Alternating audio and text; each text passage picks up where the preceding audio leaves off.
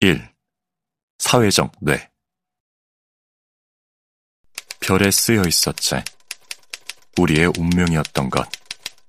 하늘에 쓰여 있었지. 눈이 아닌 마음으로 읽을 수 있도록. 엘라 피츠 제럴드 혼인 서약을 과학적 사실에 기반해 다시 쓴다면 어떨까? 오늘부터 나는 내 온 뇌를 다해 당신을 사랑하겠습니다. 해부학적으로 정확한 문장을 위해 낭만은 내다버렸다.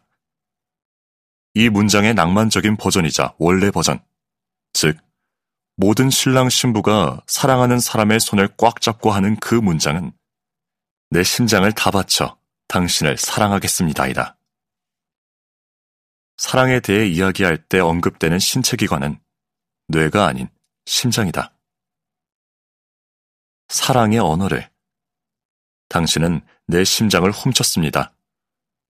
해석할 때 이 두 기관을 바꿔놓으면 황당하다 못해 기괴할 정도이다. 당신은 내 뇌를 훔쳤습니다. 감정과 인지를 담당하는 주요 기관이 뇌라는 건 오늘날 이미 잘 알려진 사실이고 궁극적으로 사랑에 빠지고 머물 수 있게 하는 능력 역시 뇌의 소관이다. 그런데도 언어는 왜 여전히 이러한 현실을 반영하지 않는 걸까? 우리는 왜 낭만과 열정을 심장의 일로 치부하는 것일까? 사랑을 진정으로 이해하기 위해서는 가장 먼저 인류 역사의 긴 시간 동안 사랑이 자리 잡았던 그 자리로부터 사랑을 빼내와야 한다. 바로 사랑과 심장의 오랜 연대를 끊어야 한다는 이야기이다. 쉽지 않은 일이다.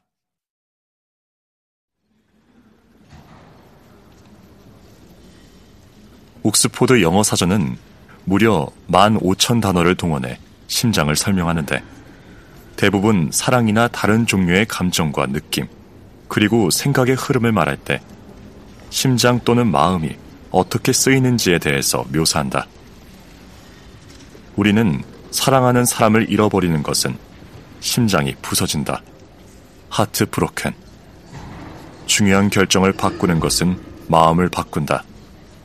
Change of heart. 무언가 두려워 포기할 땐 마음을 내려둔다. lose heart. 친절한 사람에게는 큰 마음을 가졌다. have a big heart. 라고 표현한다. 나 역시 과학자임에도 불구하고 이런 표현들을 많이 사용한다. 마음속 at heart에서는 나도 시인인 걸까?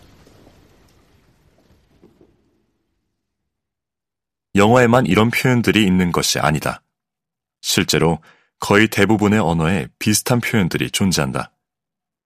그리고 그 역사는 최소 기쁨으로 마음이 활짝 핀다라는 글귀가 이집트 피라미드 안에 새겨진 기원전 24세기까지 거슬러 올라간다.